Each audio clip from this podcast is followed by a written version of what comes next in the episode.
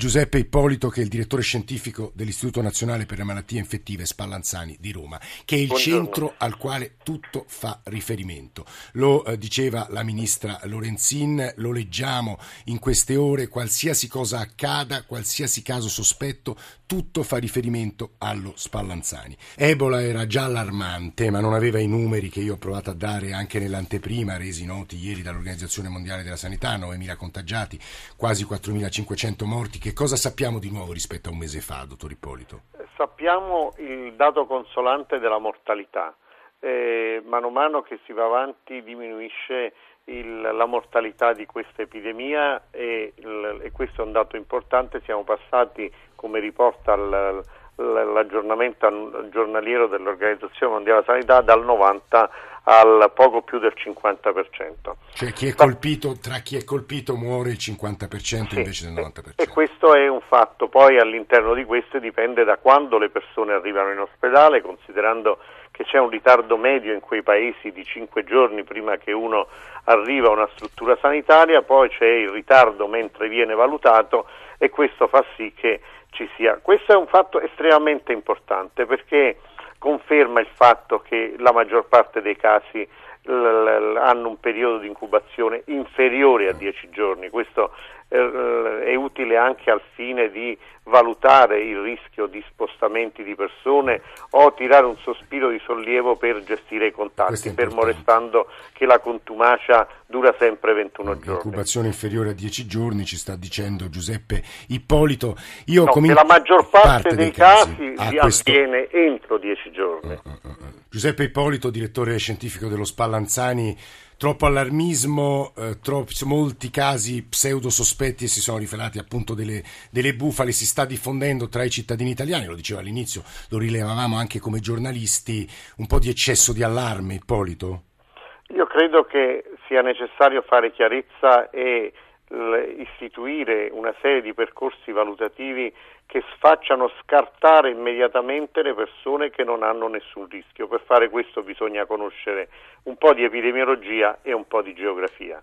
E intanto sapere esattamente quali sono i paesi colpiti e, e, considerare che chiunque è entrato in Italia da più di 21 giorni anche di quei paesi non costituisce nessun rischio, non sono tutte le persone che vengono con l'Africa e in merito alla vicenda degli immigrati sì, ecco, su che questo arrivano diciamo una parola barconi, un po' di chiarezza.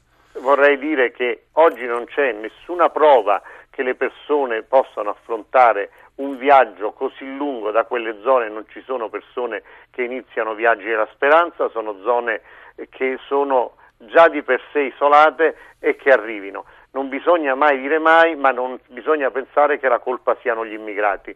Eh, ritengo sia stupidità da parte di alcune persone, anche addetti ai lavori, aver eh, affermato che la Sicilia sarebbe la prima regione ad essere colpita.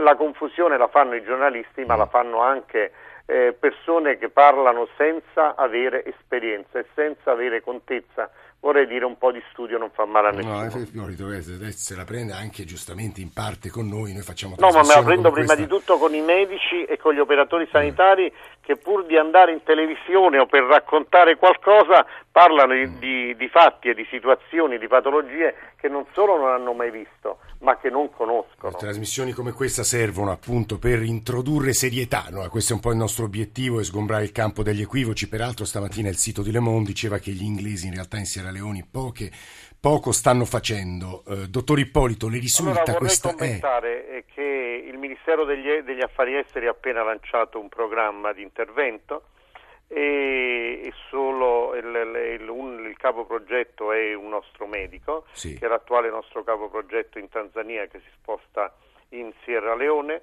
ma loro è vero che ci hanno scritto, ma il programma dei laboratori mobili è un programma europeo ah, di ah, ah. cui noi siamo, eh, è vero che coordinatori insieme al Bernanoc tedesco e poi i laboratori mobili oggi non è che si preparano dalla sera alla mattina. Mm. Aver chiesto questo, il, c'è un coordinamento internazionale dei laboratori mobili e l, l, non è così facile impiantare perché oggi non c'è disponibilità di queste cabine di isolamento, ci mm, mm, vogliono dei tempi per prepararlo, bisogna avere reattivi da campo, bisogna avere tutto un sistema che può essere portato in un villaggio remoto eh, facendo delle PCR e avendo un sistema di catena del freddo. Non è una cosa così facile, loro ci hanno scritto attraverso un'organizzazione religiosa, ma al momento è, direi è molto difficile che noi possiamo. Ancora non abbiamo avviato le procedure in Sierra Leone, soprattutto perché sono paesi dove è difficile eh, lavorare, eh. dove sono cambiati in pochi mesi più volte